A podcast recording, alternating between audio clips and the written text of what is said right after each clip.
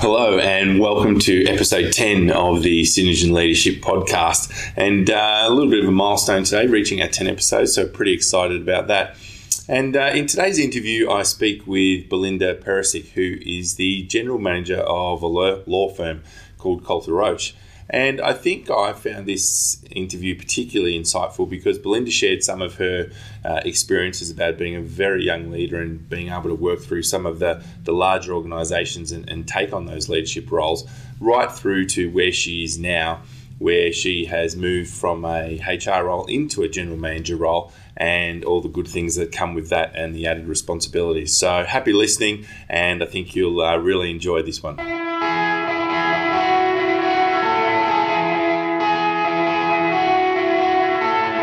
Welcome to the Synergen Leadership Podcast with Julian Carl. Julian speaks with leaders from around Australia to bring you their leadership story and share their insights about being a leader. To further help you build your leadership capability, Julian shares his own insights about leadership and the tools and techniques he uses as a leader. Welcome, Belinda, to the Synergen Leadership Podcast. Thank you very much for having me, Julie. Yeah, thank you for being a part of it. Uh, so that the listeners have a little bit of context, can you uh, give them a little bit of insight into you and uh, Coulter Roach, please? I can. So, my name's Belinda. I've been with Coulter Roach now for almost two years. We're, a, we're the second largest law firm in Geelong, um, and I'm the general manager. So, I started as the HR manager and moved into the GM role about eight weeks ago. So it's quite new, um, but it's certainly an opportunity for growth and, and learning lots of different things at the moment. Okay, great. So I'd like to take you all the way back to your very 1st mm-hmm. leadership role. Are you able to give a little bit of context about that? I can. So I uh, I worked with Woolworths for a very long time. So I was there for almost 13 years and that's where I had my first leadership experience. So I think it's same in McDonald's, Coles, Woolworths, a lot of those, a lot of people join as a teenager. It's a great money earner while you're at school and at uni, but the leadership opportunities are often, uh, I suppose, a little bit lost until you get to that point. So I was uh, 20 when I stepped into a 2IC department role, and then 21 when I did my first department manager's position. So running a department then was a team of between eight and ten people at small stores to start off with. That's what that's um, how that process works, and it's like running your own business. So you learn about profit and loss statements. You learn about the use of electricity for the department.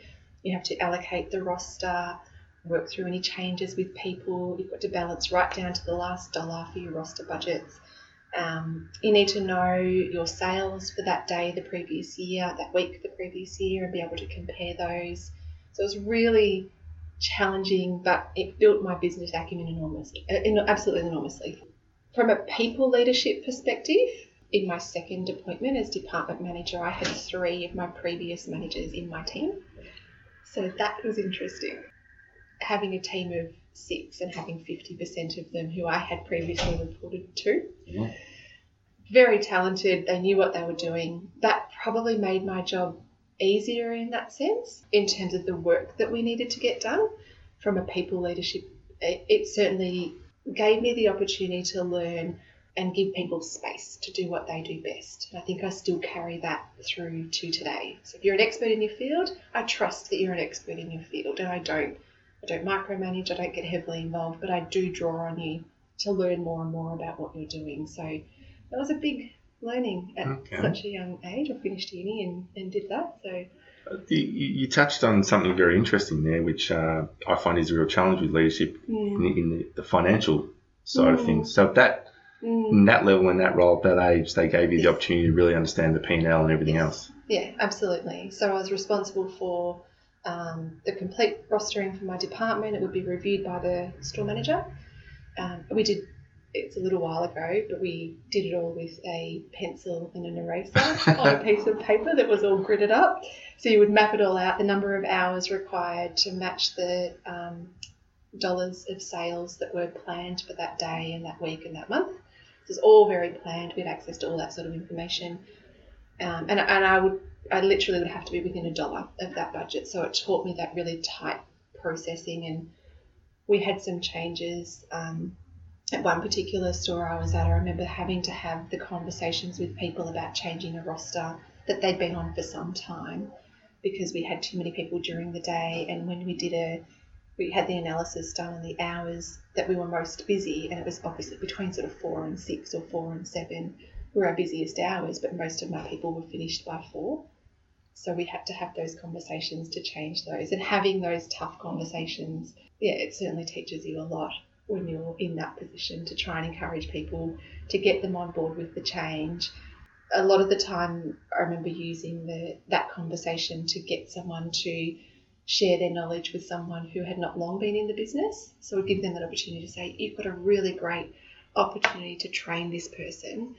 And make sure that when you come in the next day, things are set up properly. So I want you to share your knowledge. It's really important that you be able to do that, and you can help this person develop too. So most of the time that worked.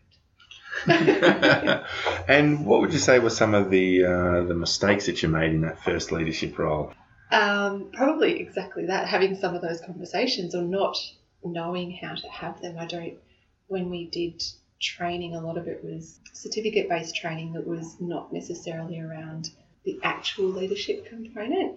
You know, it was around how to read a P&L. Um, it was around sales. It was more those sorts of skills that you were taught. It was those conversations and thinking. I remember the very first time I ever had to have a disciplinary conversation with one of my employees, and I took, you know, I prepared, I had notes, and then I couldn't even refer to them into the, in the meeting because I didn't, you know, got into that space and sort of went, oh, I'm not sure what to say. In the end, that worked really well because it was a more human and relaxed conversation, and I was able to say, This is where the mistake was. These are the expectations. This is what I can do to help you. Do you understand? And it was a it was a positive, and that that mistake didn't happen again. So it was a positive conversation. I also remember having a similar conversation with another employee that, that didn't go that well at all. They responded, you know, that's not my fault. I didn't do that. You're wrong. And I, at the time, remember having to say to them, I'm just going to have a break for a moment. I'm going to go and just get some more information. And that's what I did. So then I felt more comfortable going back and having the conversation. But I just need to go and debrief with my manager at the time to help push that along. So again, really good learning. I still do that today. If I get to a situation where I think it's not going where I expected it to go, or that person's not reacting the way that I thought that they would react, I'll say, I can see this is not going where I thought it would go. Let's have a break and let's come back and talk about this later. So sometimes I need that space yeah. so that I can process and consider what I need to do and say. So I like to give them that space too. Okay. And do you think there are any really big successes you had in that role? I, I did actually. So, um, in my first appointment, I was awarded, um, I got a week's worth of sales in one day, and I had to pull on um, extra people from across the store to achieve that. So, going into other department managers and saying, I'm really booming today. Can I borrow this person for three hours to do this? And and that's what got me my next promotion.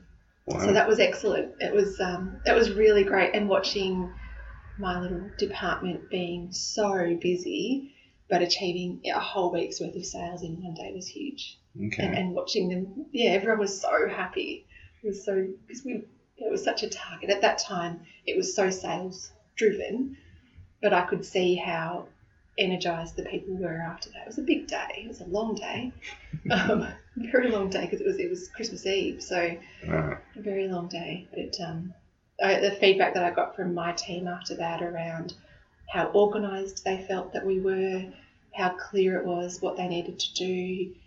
We were writing on the butcher's paper what breaks people needed to have so that it was all sort of scheduled and it just happened quite smoothly and they were thrilled that it didn't feel it certainly felt busy but it didn't feel flustered yeah. which I think was good okay mm. and was it during that role that you decided this whole leadership thing mm. was for you yeah, I loved it. I did. I uh, enjoyed. I enjoyed that sense of satisfaction watching people achieve together what we'd set out to achieve for that day or that week or that month, and, and, and exceed some of those targets at times. So I knew, I knew I wanted to do that. I actually diverted a little bit when I went into HR. It wasn't a leadership role at the time. Um, my first role was a HR officer's position that was purely focused on um, training and development and recruitment. And to get that foundation for HR, I think that was really that was a really good role. I'd done my degree in psychology. I'd done a certificate for in, in HR, business HR, and I thought that's what I wanted to do. It felt like a practical application of psychology without coming going on to be a psychologist. Okay. You decided to leave. Hmm. Where did you move to? So I got my first HR role with Woolworths, Okay. and so I was in that HR officer's role for two and a half years, and we were a team of three supporting about two and a half thousand employees um, throughout Victoria. So a bit of travel. Certainly came out of my shell because I had to do training in front of a room full of people, and I before that had not been overly comfortable with doing those sorts of things. It was just literally thrown in the deep end, and that's what we needed to do.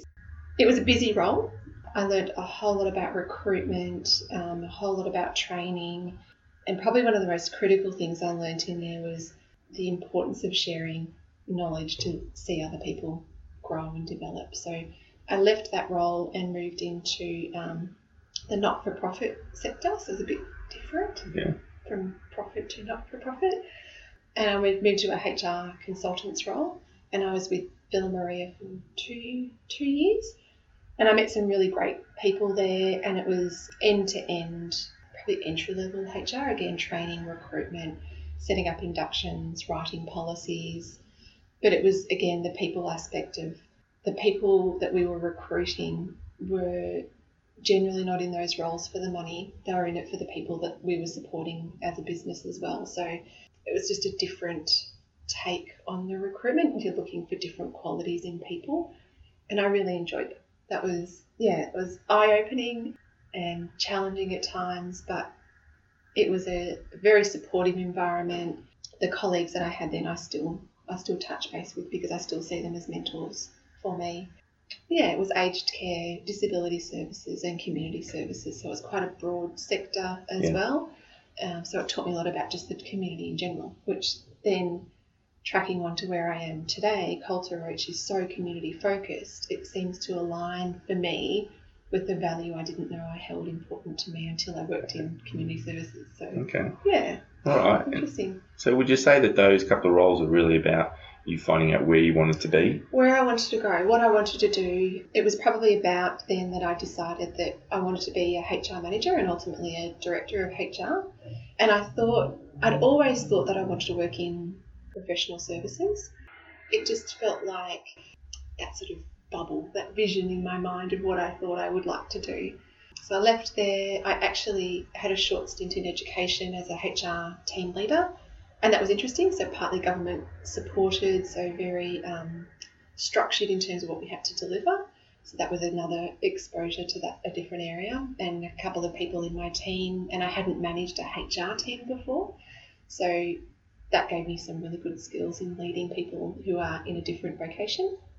And then I left there. We moved from we were living in Melbourne, and we moved to Echuca for my husband's work. Yeah. beautiful, beautiful. Loved it up there, and I spent some time at Bega, and then moved into Fonterra, where I spent five years. So, moving from the city, Melbourne, the cafes, the restaurants, the walking out to do the shopping at lunchtime, to very regional um, and manufacturing of steel cap boots and high vis vests and um, a complete focus on safety, that huge, huge focus on safety. It was a huge change. So I had an amazing HR manager there so, uh, who taught me the importance of creating the environment for success for people, which is now one of Coulter Roach's values. I may have influenced that. um, it's so important to me, and the way that he did that was by allowing me to make mistakes. So it was a very industrial environment and um, heavily unionised, and I hadn't been exposed to that before, even though I'd been in HR for quite a few years by then. And I had to learn on my feet, but never once did I feel that he didn't have my support. And as a leader now, that's just so such a, an important lesson that I learned through that experience because as long as you feel like your leader has your support and that you've got the ability to make mistakes but learn from them and move on. I think that's really critical. Yeah. And so was it Fonterra the where your your next big HR leadership role? Yeah, so it was HR HR consultant there for a little while, and then I got an offer to go to Tasmania. So we thought we'd move again, and regional HR manager down there. So that was supporting two sites, and then we did the acquisition for Tamar Valley, and so that was three sites in for a short period of time while I was down there. And from a leadership perspective, there it was less around having a direct team, and certainly more about having influence as a leader. And that was tough.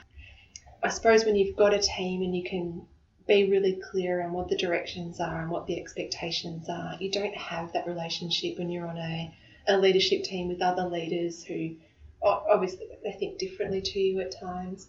But having to influence and pull everybody together to drive forward because we were making sure that we were focusing on our people.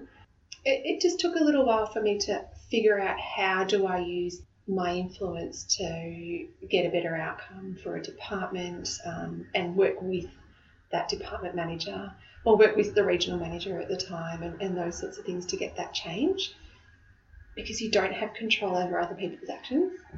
And sometimes that can be a tough lesson to learn when you think it's going to go a particular way and it goes completely the opposite way. So, and I was on my own down there, so I didn't have any other HR support in Tasmania. My manager was back in Melbourne.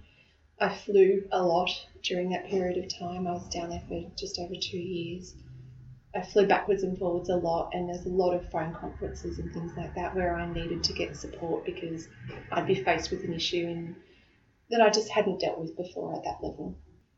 And Tasmania is a beautiful place, so I still miss it terribly. but it was that was a real learning ground for me because I had to stand on my own two feet. I had to find out who I was as a leader. I had to figure out how I best influence people. I knew what was important to me as a HR practitioner, but I also needed to understand what was important to the business. And I don't know how to make cheese or butter or milk powder. Yeah.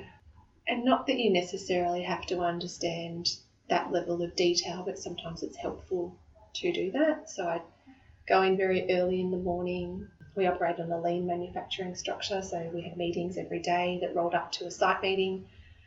And I would go out into those departments every morning and get a sense of what, what was going on. And that was really helpful, getting closer to the business we operated on a true business partner model at the time. So yeah, I really I really enjoyed that. So when I left Tasmania, we came back to Victoria, and I was in a similar role for another three sites in Western Victoria.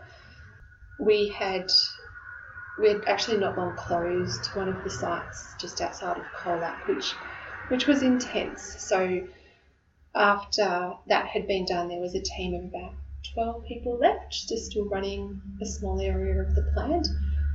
And it was going in there in my new role, taking over the HR role in that in that space, and understanding the impact that the changes that the business had made had had on them. It was almost a little bit of survivor guilt seeing them there.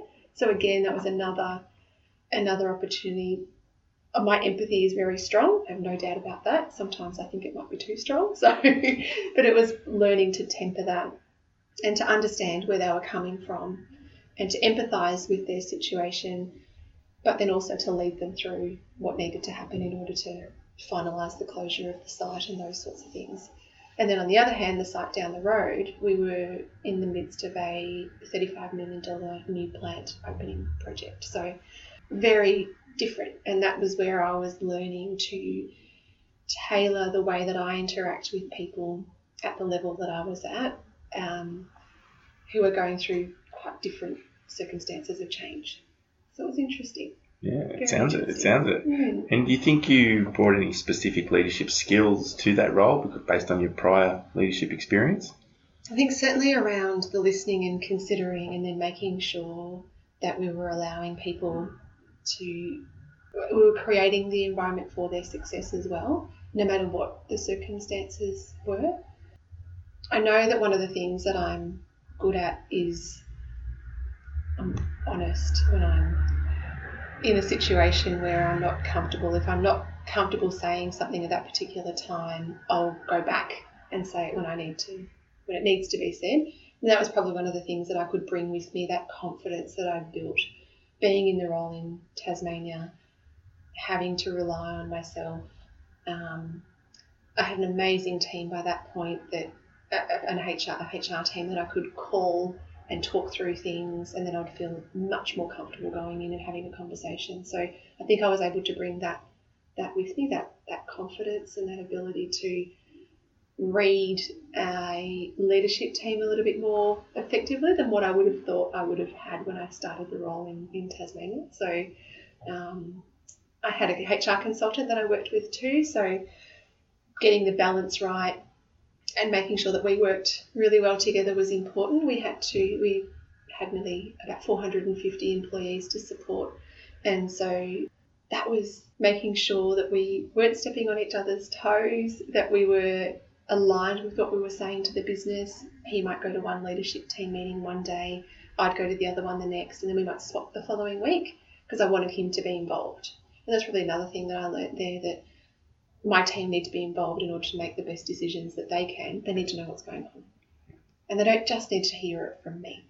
They need to hear it from the people who are talking about those things. So that was one of the things I learned from a colleague of mine back in the not for profit sector who said to me, make the best decision you can with the information you have available. If you're not comfortable with that decision, go and get more information.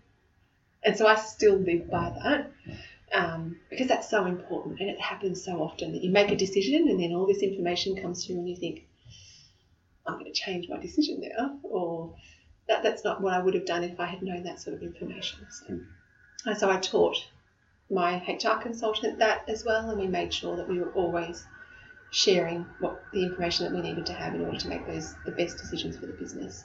Okay. And uh, why did you decide to leave that role? So I left. Uh, so I had twins. Um, Congratulations. I, thank you. They are nearly three and a half now, and at the time, so they were one, and I felt that was I'd been with Fonterra for five years, and I felt that I needed to, I wanted to move to a smaller organisation. I wanted to make that dream a reality of moving into professional services. I did want to relocate back to Geelong, so uh, I had grown up in Geelong. That's where we wanted to raise our family. And then I had some really specific requirements around joining an organisation in Geelong around what I was. So I really took my time to find the right role. And when I interviewed with Coulter Roach, they had all four of the principals in the room, so it was a very intense interview. Because um, I used to always limit it to two people when we were interviewing and do two rounds or three rounds if we needed to. There was all four of them in the room, and the way that they explained to me at the time around their focus on people, their focus on the culture, um, and they offered really great flexibility and really great support that it just ticked all of those boxes for me. So I rang my manager at Fonterra because I was absolutely open and said, I think I need a role with less, particularly the industrial responsibility.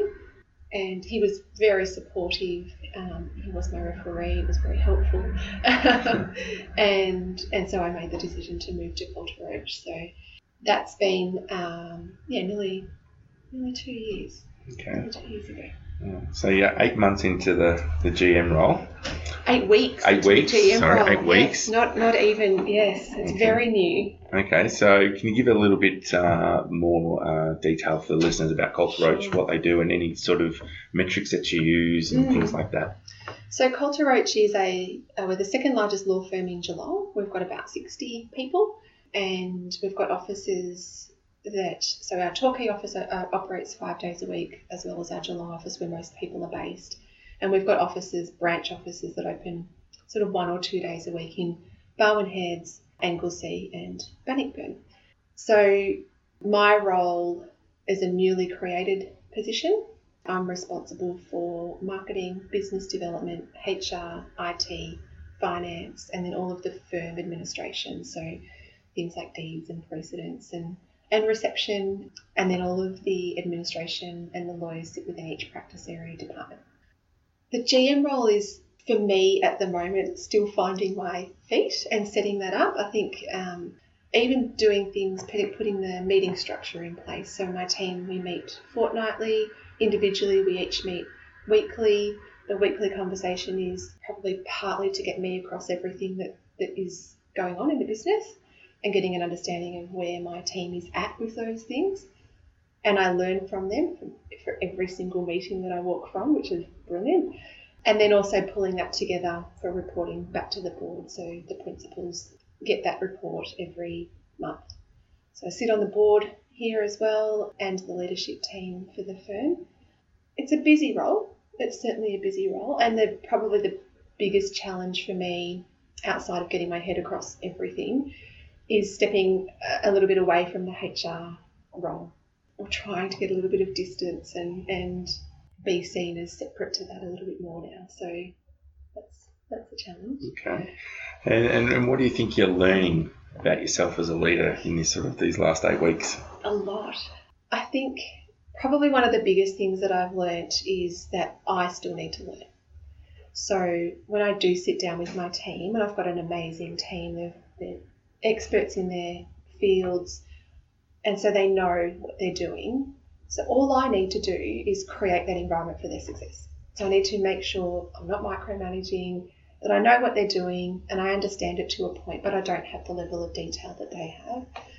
And then I can pull it all together to make sure that we're all doing the things that are pulling the firm into the future. It's good for me, but it's like living outside your comfort zone all the time. So until I find that comfort zone and that rhythm again, I think that that will continue to feel like that. And it's slightly uncomfortable, not overwhelmingly uncomfortable, but slightly uncomfortable, trying to figure out and retain all of that information and then pull it together to make it into a strong strategy for the firm. We've worked on our strategy and we there's sort of several iterations that float around and it looks great. I'm, I'm happy with what where it's at. Now it's putting the operational plans into place to achieve that strategy. And that's where we're working through now. Okay. And have you ever taken the time to you know, formally identify your strengths and weaknesses? And if you have, you done anything around that? Gosh, I've done lots of um, testing and those sorts of things, yeah. certainly. Um, I think one of the most interesting things is that I'm right on the borderline of introvert and extrovert, so I've just got to be conscious about where I'm operating, what's required of me in the room, and have really good self awareness of what I need to do. My coaching style, I think, is one of my strengths as well, and certainly the listening and the considering. And I will tell my team if I don't know the answer, I will come back to you but I don't know all the answers right now. So I just I'm upfront with them. My empathy is also a really a really good strength, and I think coupled with all of that, I do have good business acumen. I'm still learning about the operations of a law firm because that is different. Certainly different to running a department with Woolworths. So, but there are, you know, how to read a P&L is still something that I can understand. So that that's, I can still track that across they're my strengths. I know to play to them. I know that I'm not good at some things around, for example, it doesn't matter that I've been in a HR role in a heavy, heavily unionised environment for a long time. I know if you put me in a confrontational situation, I need time, and I need I, I know that I need time, so I make myself give my I give myself time because that's really important for me to make the right decision, to say the right things, and even I'll do that now. So if I come up against a situation where I think I just want to make sure I say the right the right things, I need to know and have enough self awareness that I can call it when I need to to go and get that space to make the right call, make the right decision. All right, so I wouldn't mind uh, exploring some more sort of um, just general views on leadership. Mm-hmm. So I always like to ask people uh, this one: What's uh, one of the biggest myths you think exists around leadership? one of the biggest myths. So, in all of my leadership experience, I always felt that as a leader, you couldn't make a mistake. And for me, that's been one of the biggest myths. I can make a mistake and I don't have to know everything because I can still rely on other people to help me, to give me that information, to advise me, to coach me. I'm not once you become a manager, it doesn't mean you can't be taught anything anymore. And I think that's what makes me human. and that's what I'm proud of too. So I don't I don't hide behind my mistakes. I'll say, "Ooh, I would have done that differently if I had my checks again," Yeah. and then we talk about it. And I think that's really important because I think then I see people doing the same thing, and that's what I want people. Because I think you learn when you can reflect on your mistakes rather than somebody telling you a big laundry list of all the things that you've done wrong you're more likely to learn from your reflection than than someone telling you. So I like to be able to create that for my people and create it for myself. And uh, I'm always curious about the words that people use to describe themselves Mhm. as a leader. Mhm. So what words would you describe yourself? Empathetic, human, and considered. I do focus on our people. That's what I was going to ask. Do you think those traits, words, allow you to get the most out of your people? I think that they do, certainly. Because we have those conversations, we do sit down and we work through projects or just the, the operational tasks that are required to achieve the goals that we've set. Because I'm listening to them, because I might say, you know, I've heard you say this, but it sounds like we're doing this. Can you tell me how that changes? What does that do to support the strategy? Um, what's really important at the moment. Or sometimes it's saying, I know that's really important to you at the moment, and I'm not, let, let's keep that on the radar. But right now, we need to deal with all of these things. So this is where I need your focus. So being able to make that call and have that conversation, I think. Yeah. And uh, I'm always interested to know if there's any particular methodologies, tools, frameworks, models. Yeah, I, I've To use. about this. I, I probably, I probably do, and don't really put the name to them when I'm Yeah. doing them. There's certainly a big focus on different change models, um, making sure that people have buy-in, that they understand the change, that they're on board with the change before we roll things out, and a lot around um, around engagement and identifying what's important to people, being clear about expectations, trying to put measures in place to do those sorts of things. But um, I've done so much training over the years. There's there's probably so many out there, but nothing that I would really say stands out. Okay. So really just a collection of little Just bits, a collection. whatever. Yeah. Yeah, I sort of I, I know that I pull from different sessions that I've been to and different people that I've heard speak. I can I know that I pull different things from there because I can feel my leadership style adjusting to accommodate that change. Um, yeah, it's all different elements. Yeah. It's just a nice mix. nice mix. and what would you say your biggest leadership challenge is right now? Uh, so my biggest challenge at the moment, outside of finding my own feet in the GM role, is pulling my team together and then getting us on track to achieve that strategy. So, and the way I'm going about doing that is we do meet weekly. We do review the strategy in our managers meeting, so it's not just a document that sits on a wall or on a drive that nobody looks at. We go through it every fortnight. We talk about the values at the same time to bring them to life, because again, they're not something that sits on a wall. So we're talking about what we need to achieve and how we need to achieve it, and in terms of the behaviour we need to be demonstrating in order to bring those sorts of things to life. So I think that's my challenge. We need to, as a law firm, we are facing into disruption. We will face into the reality of that in the next three to five years and perhaps even earlier. So identifying and allowing for that innovation in my team as well to then support our lawyers to be able to do that um, and to do what they do best is one of the challenges I've got at the moment. So we're not seen as pulling in a different direction. Okay. Can you mentioned disruption. How, how's that Hmm. going to, how do you think that's going to play out within the legal profession? That's a good question. You can see that things will automate. So a lot of the processes, for example, conveyancing, wills online, those things are already happening.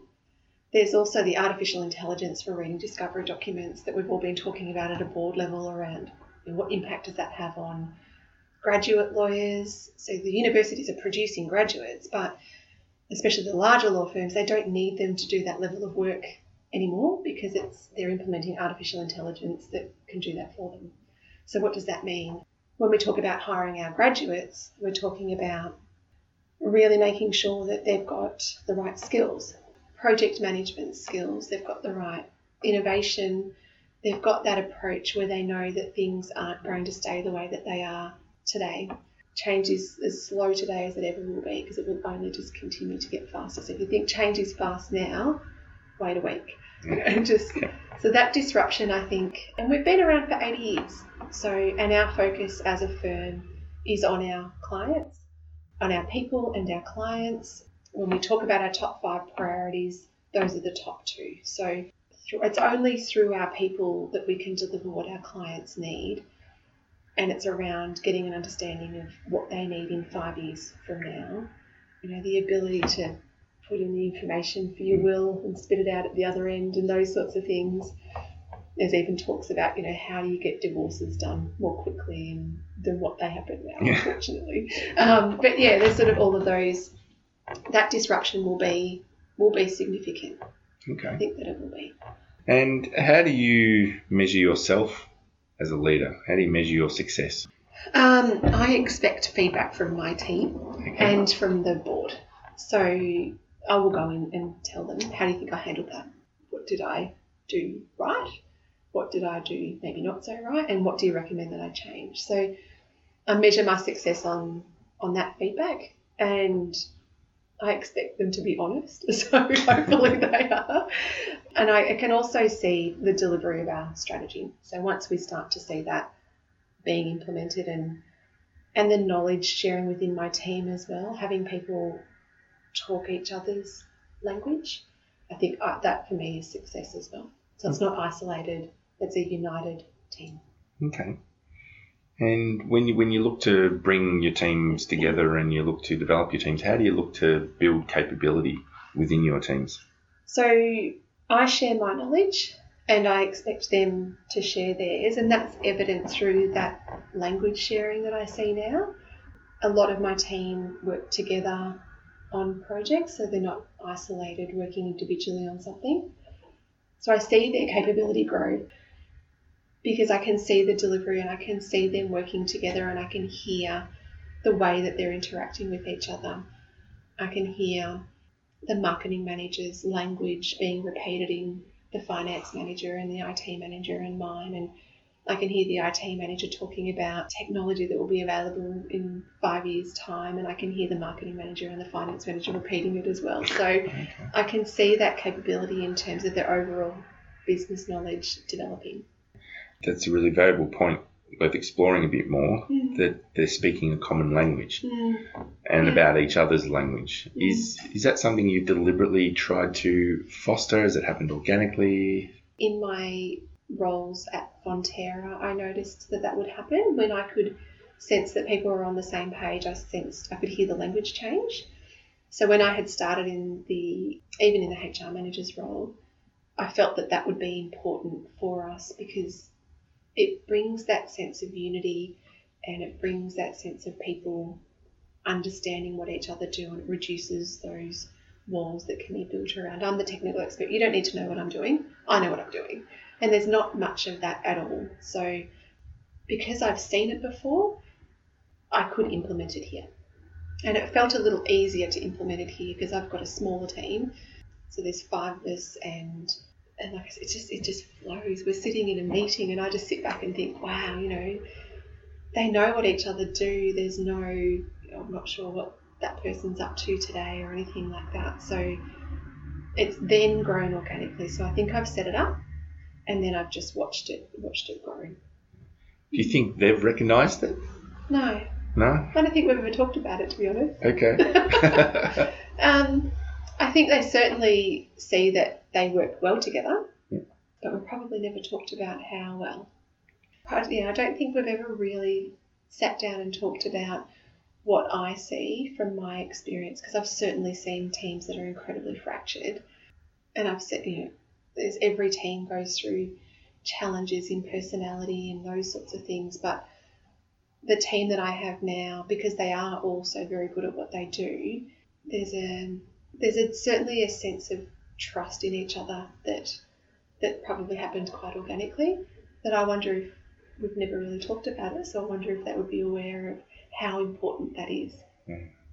And certainly, if I've ever talked about some of the dysfunctional teams that I've worked with, um, they're miles from that. like miles and miles from that. So yeah, that would be interesting to ask them. Okay.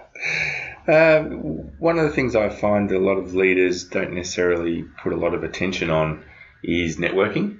Mhm. They tend to think that's the domain of you know salespeople and, Yes. and marketers. Yeah. So, what, what are your views on networking? Do you do it? How do you go about it? So I do. I do in this role. I do since I joined Coulter Roache. So I think I said before, Coulter Roache are really community oriented. Um, but most of our lawyers also have positions on boards, and that's where we do our pro bono work as well. So we volunteer their time, and they're, they're committed to the board that they're on. Some of them are on two or three board positions as well. So from a networking perspective, that was something that I had to learn because it hadn't been required of me heavily in any other position. But because we are so community oriented and we're so involved, there's all the events that come with that. And because I am borderline introvert extrovert, I do kind of have to psych myself up to go to those events. I think when I met you, I was really putting myself out there to go and make sure I introduced myself to at least one person that I didn't know. So- Yeah. and I think that's all you need to do is Yeah. start off small. Introduce yourself to one person that you don't know and and and go from there. So we've got some amazing networkers in this business. Proud to be able to work with them and I have no shame in saying I just watch them and then I learn from that. So I think it can be tough if you are not comfortable in that environment. I think if the role and the environment that you're in requires that of you, then you need a strategy that works for you. So for me, it's the one person and watching other people and trying to identify what they're doing. It's like a little psychology experiment in my head of what, how did that work? You know, how do they, how did they remember all of those things about that person to build that connection, and how can I do that? one of the best things I've learned in the past too is that if you say to people, I'm terrible with names, you will be. Yeah. If you say to people, I remember names quite well, you tend to. Mm. So I go in with that mindset of, I'm not going to forget someone's name. And if I do, I'll ask them what it is. As much as it makes me nervous, um, I'll ask. And then I don't feel that level of discomfort talking to someone and thinking, oh goodness, I can't remember their name in the back of my mind. So yeah, I think it's it's hard. I think they're my strategies that work. Okay. They work so far. Work so far. If they're working, keep at it. Keep at them. Yeah. So, one of the other things I, I'm interested in is people's views on mentoring. Uh, I'm a bit of a believer that uh, you know it's, it's a very valuable development tool and, and also self reflection tool. Mm. So, have you had any experience with mentoring? Mm. Do you care to share? Absolutely. So when I worked at Fonterra, oh, actually when I worked at Bega, the HR manager that I worked with was when it was a mentor for me, in that he demonstrated what I imagined a HR manager should demonstrate. So I saw all of those things in him, and we would have the conversations, and he would tell me, "I saw you do this today. I think maybe if you try this, you'll get a different outcome." And not once did I ever feel like I was under the microscope or or getting, you know, in trouble as such. It was that genuine, honest feedback. And I've learnt from that and I, I emulate that today. I worked with a site manager at Fonterra who I didn't report to, but I worked, so I was his HR business partner, and I watched the way that he coached his team. So I would sit in on those conversations, and often I wouldn't say very much, I didn't need to, but I would watch the way that he would interact with them, the questions he would ask to draw them out for them to self reflect on what they've learned. And I do that now. So the team at Coulter Roache know that we do PDP every month. And one of the first questions is tell me about a challenge or achievement you faced in the last four weeks. And then you've got to talk about what you learnt. And that's where I learnt that from because that self reflection is so much more important than that laundry list.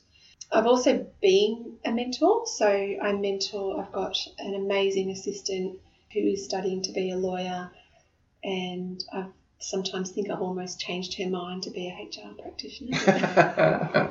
Maybe not.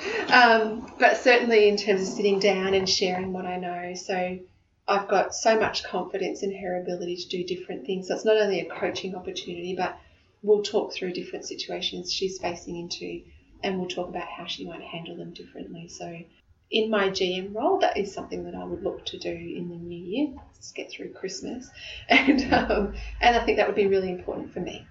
Okay. So I think that I think mentoring is, is fantastic. Okay. So moving into the, the future. Mhm. So what does the future hold for you? Are there any goals that you're looking to pursue, achieve? So um, I think the general manager's position was something that I had, wanted to try and be successful at. And that's where my goal is at the moment. I don't see myself moving. I like what I do. I love the people that I work with, the culture, the flexibility that this that, that Coulter Roache can give me in order to balance with my family. That that success in that GM role is what's important to me right now. So that's sort of my three to five year plan.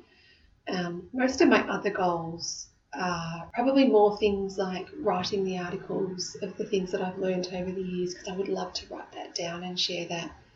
Doing things like this, even though they make me nervous, um, but doing things like this to be able to share the things that I've learned. So a lot of my goals then for the next sort of three to five years are around doing that, getting more involved in the community. So I'm on a strategy subcommittee at the college that I went to as well, which is a bit odd but fantastic. And the mm-hmm. things that I'm learning there are amazing. So I work closely with the principal on that committee, and so I can see how another industry works as well. So continuing that sort of broad industry experience has always been important.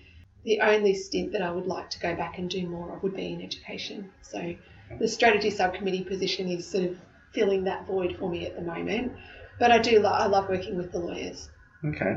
I do. So you mentioned just then about writing stuff down. Does that mean that there's a potential book in the works for you Gosh. that the listeners can look forward to? um, I'd love to say yes. If as soon as my children are old enough to give me some time to do those sorts of things, I think that yes, I would like to. Fantastic.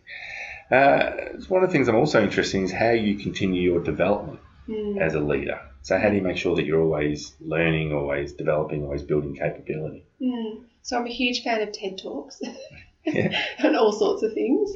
I find that webinars are easy for me to watch at the moment, but if there's any events going on, particularly that are local that don't require a huge volume of travel for me, then I'm there. Like I said before, my team is amazing, so I can sit down with any one of them and, and learn from them when we talk about their experience and their even before Coulter Roache and what they've learned and what they've brought here. So that is always that's always important. I think in the new year I'd like to look at what other things I could do from a GM perspective because a lot of my development's been so HR focused. And uh, you mentioned disruption before. Are Mm. there any other challenges you think the industry is going to face? Mm, there's I think the term war on talent's been used for a number of years now, hasn't it? There's the, the, the war for talent. I've been working closely with Deacon, the, the graduate recruitment office, have been incredible to educate law students. Not only do they need to know the theory and then the practical application of being a lawyer, they need to know how to present in an interview in order to get a clerkship, to get the experience, to then get a graduate position.